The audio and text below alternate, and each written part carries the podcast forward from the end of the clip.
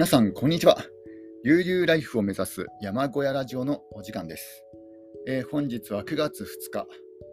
えー金曜日に収録しております、えー今日はですね、珍しく早朝に、えー収録をしております。えーというのもですね、昨日、えー結構早く疲れが溜まっていたのか、結構早く寝てしまいまして、で、えー朝方、目が覚めました。で、寝起きにですね、一発、えー、りをしているところです。えーこの数日間、えー何をしていたかと言いますと、えーゼロ富士、えー富士山登山ルート3776というですね、あのー海の標高0メートルの海から富士山に登るという、えーそういったトレッキング、ハイキングを、えーやってきたわけです。登山、登山ですね。うんえーで、今回は、今回の話のテーマは、その富士山登山ルート3776、えー通称ゼロ富士について、えー説明をしたいと思います。えーまずこの富士山登山、えーゼロからの挑戦というのはですね、えーまずスタート地点が、え2つありまして、えー富士塚という起点と、あとは富士の国田子の浦港公園という、この2つがあるんですね。スタート地点はどちらでも構わないんですよ。うん、で、基本的にあの電車、公共交通機関を使われる方は、えー富士塚をスタート地点に選ぶ方が多いですね。駅から近いというのもあると思います。で、一方ですね、駐車場が広い、えー無料駐車場がある富士の国田子の浦港公園は、えー自家用車で、えー来られる方が多く利用されると思います。あの富士市もですね、そういうふうに設定されてるんじゃないかなと思います。で、自分の場合は車で、えー群馬県からはるばる、え静岡静岡県まであの軽井沢、そして、えー山梨県北杜市を通って、えーこのですね、え静岡県富士市に入ってきたので、その車で移動される移動する人はですね、この富士の国田子の浦港公園に公園を出発の起点にする人が多いんじゃないかなと、え思います。ただまずここでですね、一つ注意点があるのが、この ちょっとなんか今日声の調子がおかしいですね。なんか喉、声、声がなんかいつもと違う感じです。この富士の国田子の浦港公園の駐車場は、えー朝8時から、えー夜の5時まで、夕方5時までしか、えーゲートが開いてないんですよ。あの駐車場に車を止めることはできるんですが、その車を出すこととか、車をですね、あのーとそこの駐車場に行くゲートが、えー閉じられてしまいますので、だから、もし全泊するとなれば、5時前に行かないと無理ですね。で、その全泊、自分はあのこの富士の国田子の浦港公園に全泊したのではなくて、その当時全泊できるかどうかが分からなかったので、そのですね、1時間ほど前の、えー山梨県にある道の駅、ちょうどなんか道中に道の駅があったんですね。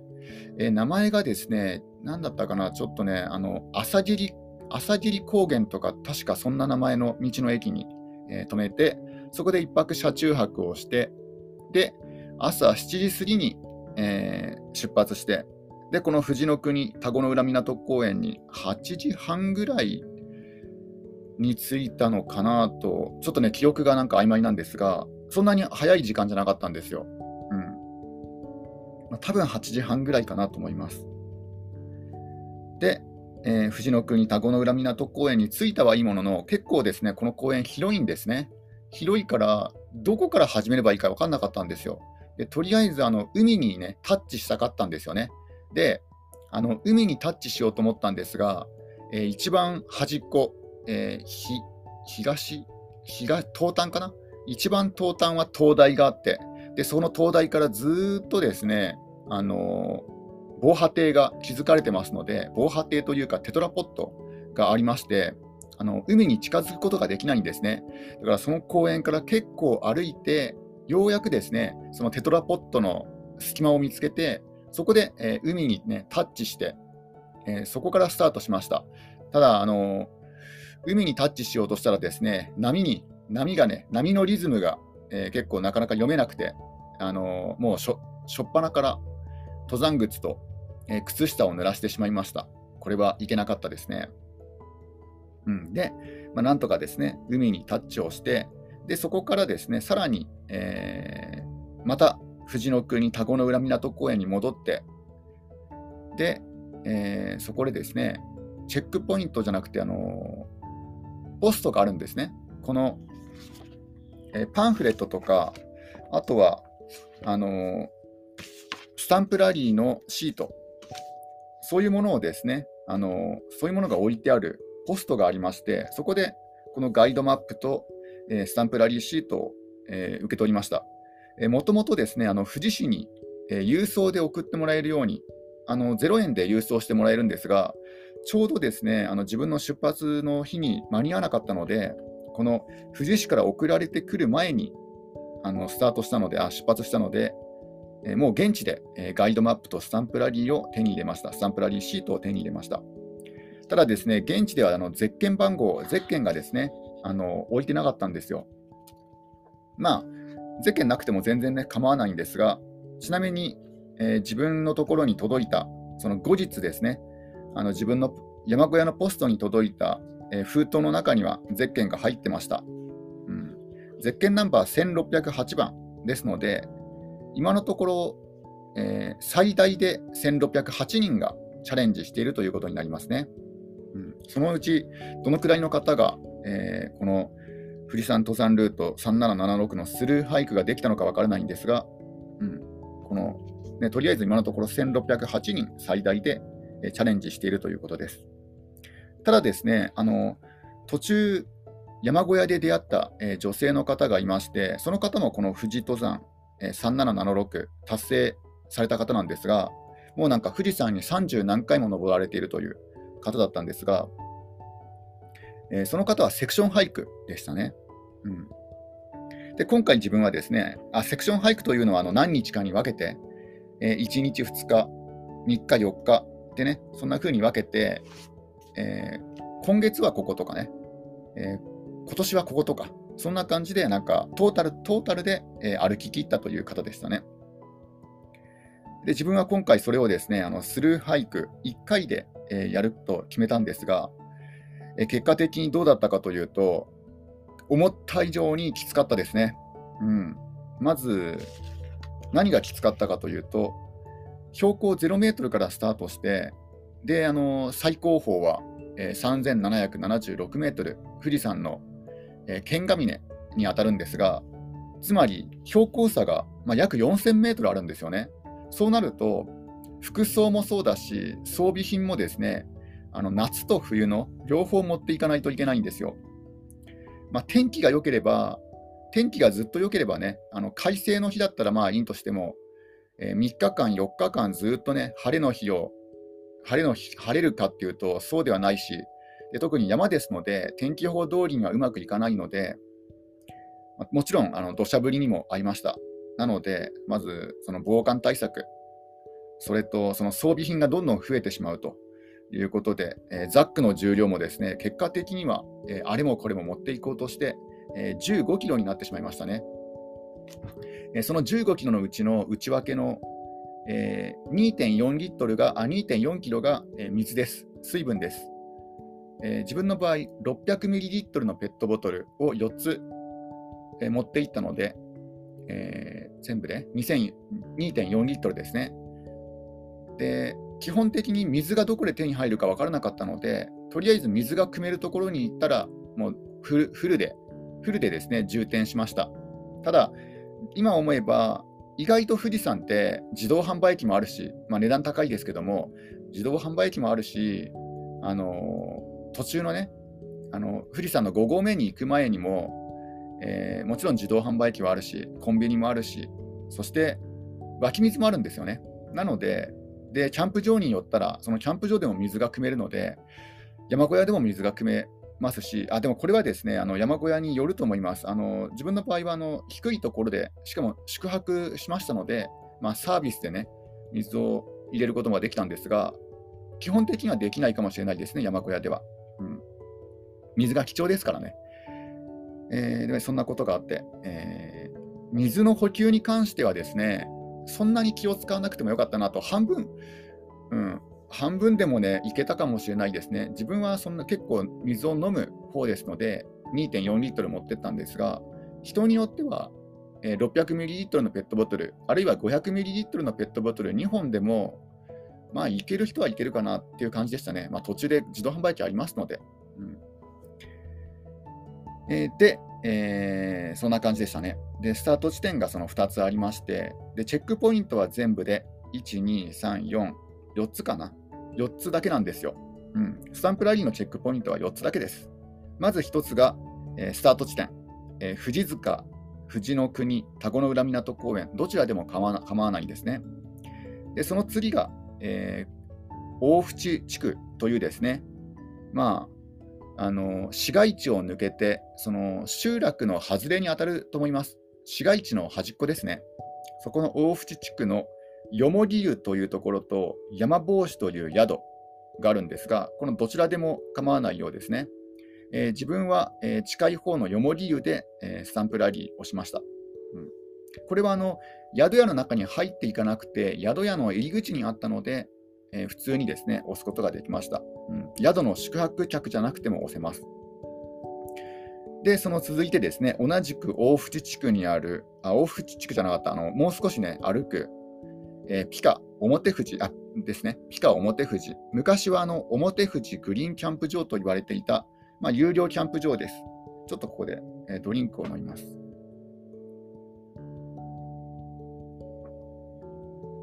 で、この有料キャンプ場の入り口に、えー、そのチェックポイントがありますので、えー、そこもですね、あの宿泊客じゃなくても、えー、スタンプラリーを押すことができます。ただ、自分の場合は、え1泊目はここのピカ表富士で、え宿泊しました、え結果的にどうだったかと言いますと、いや、1日2日、あの基本的にはですね、ここは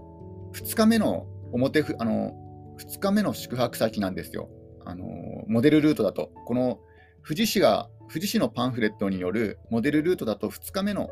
えー、宿泊地がこの表富士、ピカ表富士なんですが、えー、自分の場合はですね、1日目、2日目をまとめて、えー、1日で済ませてしまって、1日目の宿泊先がこのピカ表富士、えー、スタート地点から27キロ、27.2キロの場所にあります、ピカ表富士。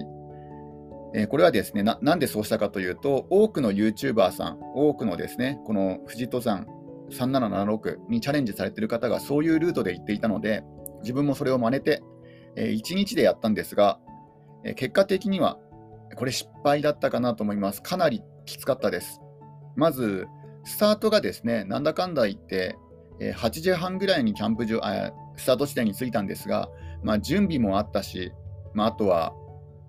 その海まで一度歩いてますので、結局なんだかんだ言って1時間ぐらいかかってしまって、スタートが9時半になってしまったんですね。なので、この1日目の終わり、ピカ表富士は7時過ぎに、えー、到着しました。このキャンプ場はですね、えー、7時で、7時で一旦受付が終了して、それ以降はあの電話を入れる必要があるんですよ。うん、だから電話を入れてですね、その電波のいいところで電話を入れて、ちょっとすいません、遅れますと言って、まあ、7時ちょっと過ぎに着いたんですね。だからそんなに遅れてはないんですが、ちょっと思った以上にですね、遅く着きました。えー、1日で27.2キロ、えー、舗装路とはいえ結構なね、斜面だったし、まあ、あとは登山口でずっとアスファルト道路を歩くというのも結構きつかったです。で、2日目はこのピカ表富士で、で3日目はですね、6合目山小屋。これもですね、宝永山荘と雲海荘、どちらでもいいんですけども、自分は宝永山荘を選びました。まあ、これは特に特に意味は、ね、なくてあの、インターネットで調べて、確か最初に出てきた方だったかなと思います。うんまあ、で、宝永山荘さんにあの宿泊の予約をして、で、えー、最終日に3日目に、えー、この6合目山小屋から一気にですね、えー、剣ヶ峰に行くという、そして下山するというルートで、えー、行ってきました。えーまあ、総括とかですね、感想についてはまた後日ブログとかで、え、詳しく書いていこうと思うんですが、まあ、ざっくりと言うとですね、3日間、土砂降りでしたね。うんまあ、時々雨が、あ時々あの青空が覗く時もあったんですが、基本的には雨の方が多かったです。で特に富士山の、ね、上の方なんて風も強いので、びしょ濡れ、ずぶ濡れ、だから登山靴も乾かない、服も乾かない、非常にですね不快な状態で、え登山することに、えなりました。え今まで自分は登山するときは、基本的に晴天が多かったですので、というか晴天を選んで登山してましたので、えー、悪天候の中の登山がこんなに大変なのかということは、今回初めて、えー、知りましたね。思い知らされました。うん、全然全然違います、悪天候と晴天では。これは大失敗でした。で、えー、どうしてこんなことになったのかというとですね、このキャンプ場とか、えこの山小屋とかの予約、予約なんですよね。だから事前に予約しないといけませんので、でなおかつ山の天気は変わりやすいので、事前に天気予報を確認して予約したんですが、ちょっと天気予報がですね、あの山ということで、えー、崩れやすかったので、えー、外れてしまって、そしてずぶ濡れになりました。まあ、ただあの、参考にした天気予報もね、そんなに良くなかったかなと思います。ちょっとまたドリンクを飲みます。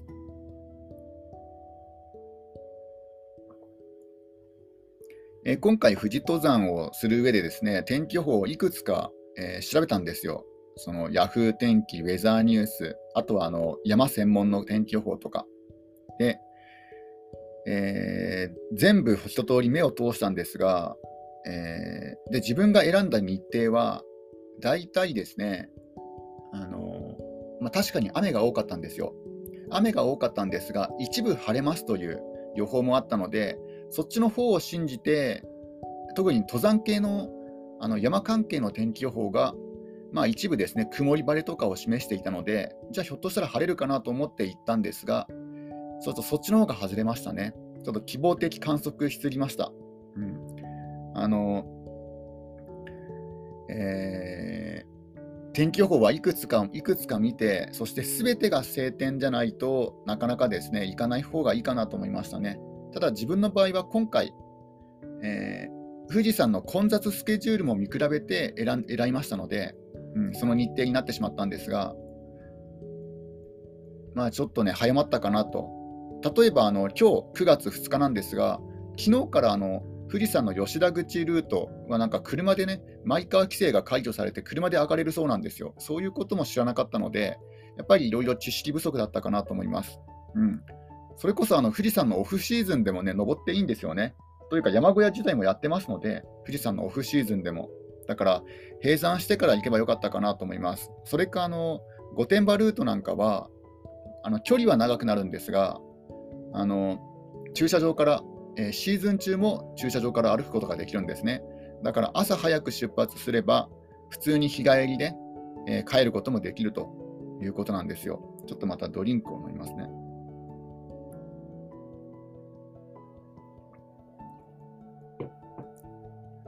えちなみにこの富士山3776のルートはですね、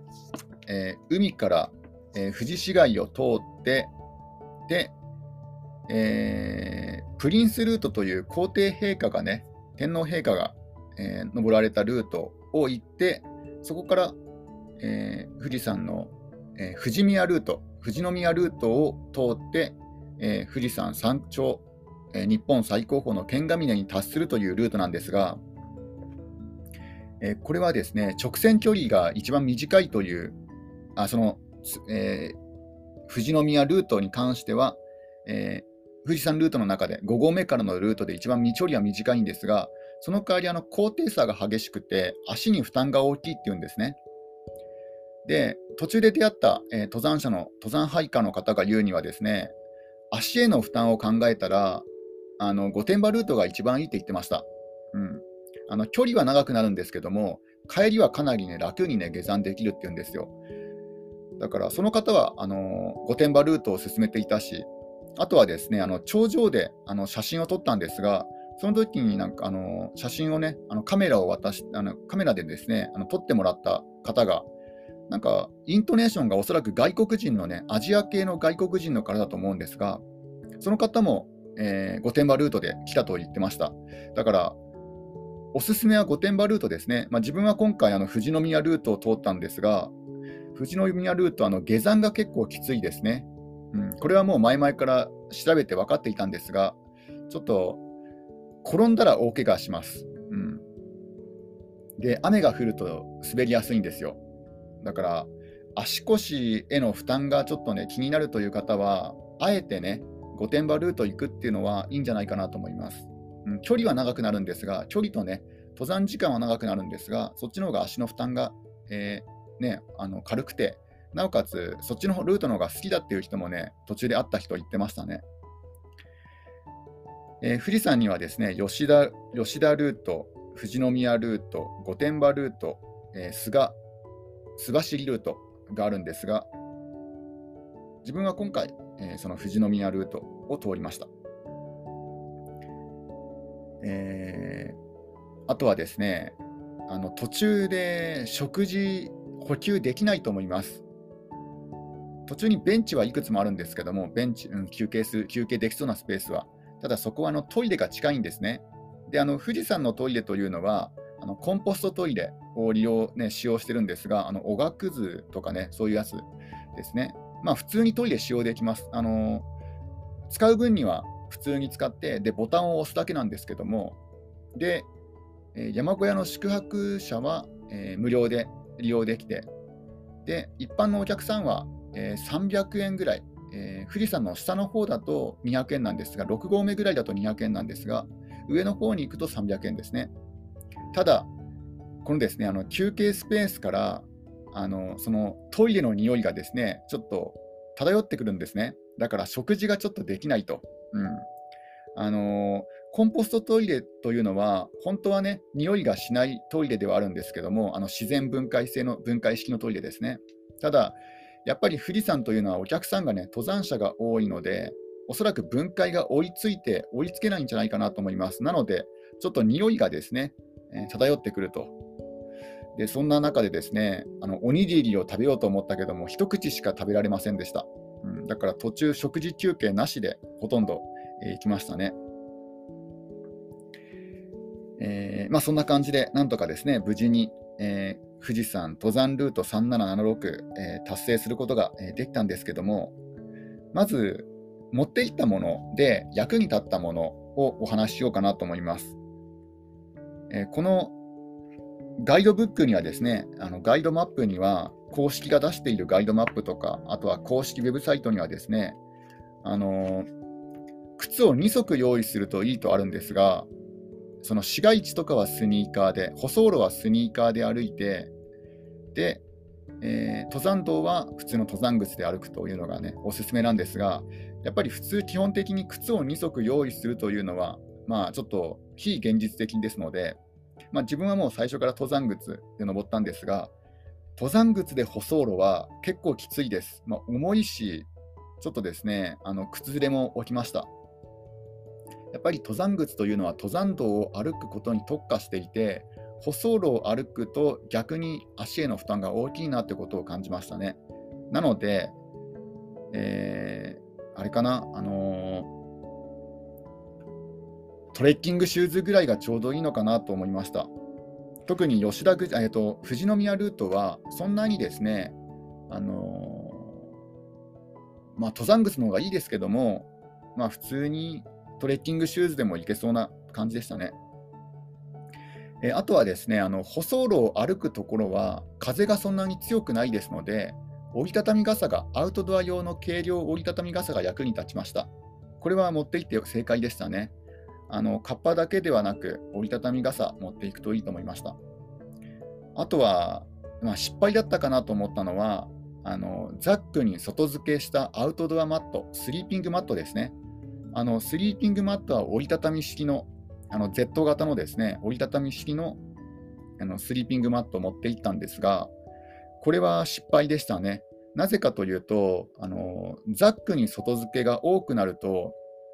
えー、雨が降ったときにザックカバーをすることができなくなるんですね。あのザックカバーがきちんとできなくなっちゃうんですよ。これは大失敗でしたね。なので、今後はですね、大型ザックの中に入るあの丸める式の、えー、スリーピングマット持っていこうかなと思いました。うん、ちょっとですね、外付けのスリーピングマットは雨の日に、えー、NG ですね。あと持っていってよかったのはですね、トレッキングポールですね。トレッキングポールは役に立ちました。えー、これはまあ歩くね、歩くことの補助にもなるし、あとは下山時の、下山時結構雨が降っていたので、滑りやすかったんですよ。だから、そういう時にトレッキングポールがあると、まあ、4点確保、ね、できますので、まあ、3点確保か、できますので、だいぶですね、安定して降りることができました。うん、とその代わりですね、あの舗装路でもこのトレッキングポールを使用しましたので、もうツルツルになってしまいましたね。あのトレッキングポールのこのゴムキャップが。えー、そんな感じでした。ちょっとドリンクを飲みます。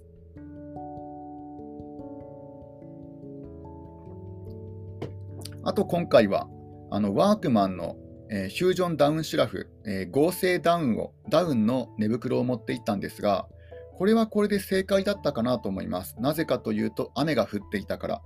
あのダウンシュラフというのは雨に非常に弱いんですね。水に弱いんですよ。水に濡れると、もう保温力が極端に落ちてしまうんですが、あのワークマンのダウンシュラフの場合は、これ、合成ダウンで、確かポリエステルだったかな？あのダウンとは違う素材が入ってますので、だから雨に濡れてもですね、まあ、多少雨に濡れても、まあ、機能しましたね。まあ、もちろんあの、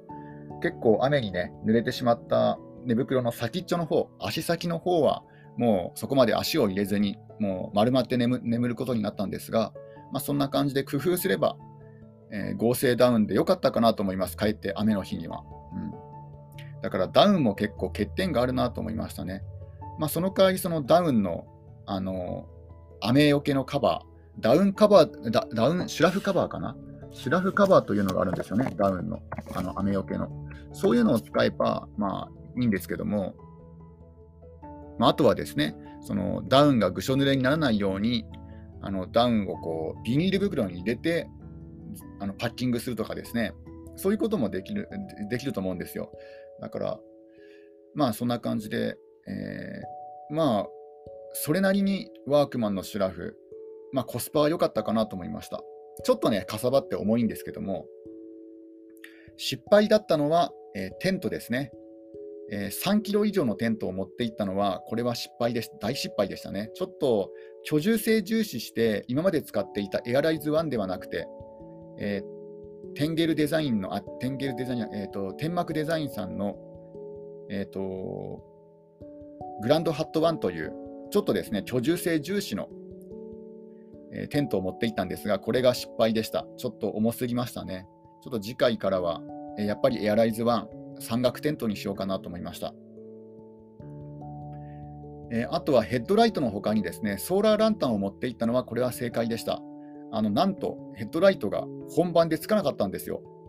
もともと接触不良気味のヘッドライトだったんですが、これがですね、あの雨の中、なんかつかなくなってしまいまして、で、えー、途中でですね、あそういえばソーラーランタン持ってたんだと思って、そのソーラーランタンをなんか提灯代わりにして、えー、ね、夜夜歩くという場面もありましたね。あとはもちろんモバイルバッテリーですね。モバイルバッテリーは3つも持っていったんですよ。これなんで3つ持っていったかと言いますと、えー、この前の美しが原高原ロングトレイルの時にですね、モバイルバッテリーが全部空になってしまいまして、1つ。で、予備のモバイルバッテリーを使ったこともあったので、モバイルバッテリー1つじゃ足りないなと思ったんですよ。で、念には念を入れて3つ持っていったんですが、3つはさすがに必要なかったですね。ちょっと持っていきすぎました。うん。あの、富士登山だったら、まあ、1個でも十分足りましたね。あの前回、美しが原高原ロングトレイルであのバッテリーのね、モバイルバッテリーが切れてしまったのは、あの結構ネットサーフィンしてたんですよ、テントの中で。だからおそらくそれもあって、えー、バッテリーのね、結構消耗が激しかったのかなと思います。今回、あの富士登山3776に関しては、もうね、ネットサーフィンする余裕もなくて、え、テントの中ではもうすぐにね、寝る感じでしたので、まあ、あとは山小屋でも割と早く寝る感じでしたので、だから、モバイルバッテリーも消耗もそんなに激しくなくて、えー、1つあれば十分だったんですが、まあ、念のため2個、2個あればいいかなと思います。あの1個がもしあの水に入れて壊れてしまった場合のことも考えて、2個あればいいかなと思いますね。あとは手ぬぐいですかね。うん、手ぬぐいは乾きやすくて、で、ハンカチよりも大きいですので、これはこれで役に立ちましたね。ただやっぱり土砂降りになった時にずぶ濡れにずぶ濡れにはなりました。えー、あとはですね、意外に使わなかったのは、えゲイターですね。ゲイターは結構進めてる方多かったんですが、あの富士宮ルートでは使わなかったです。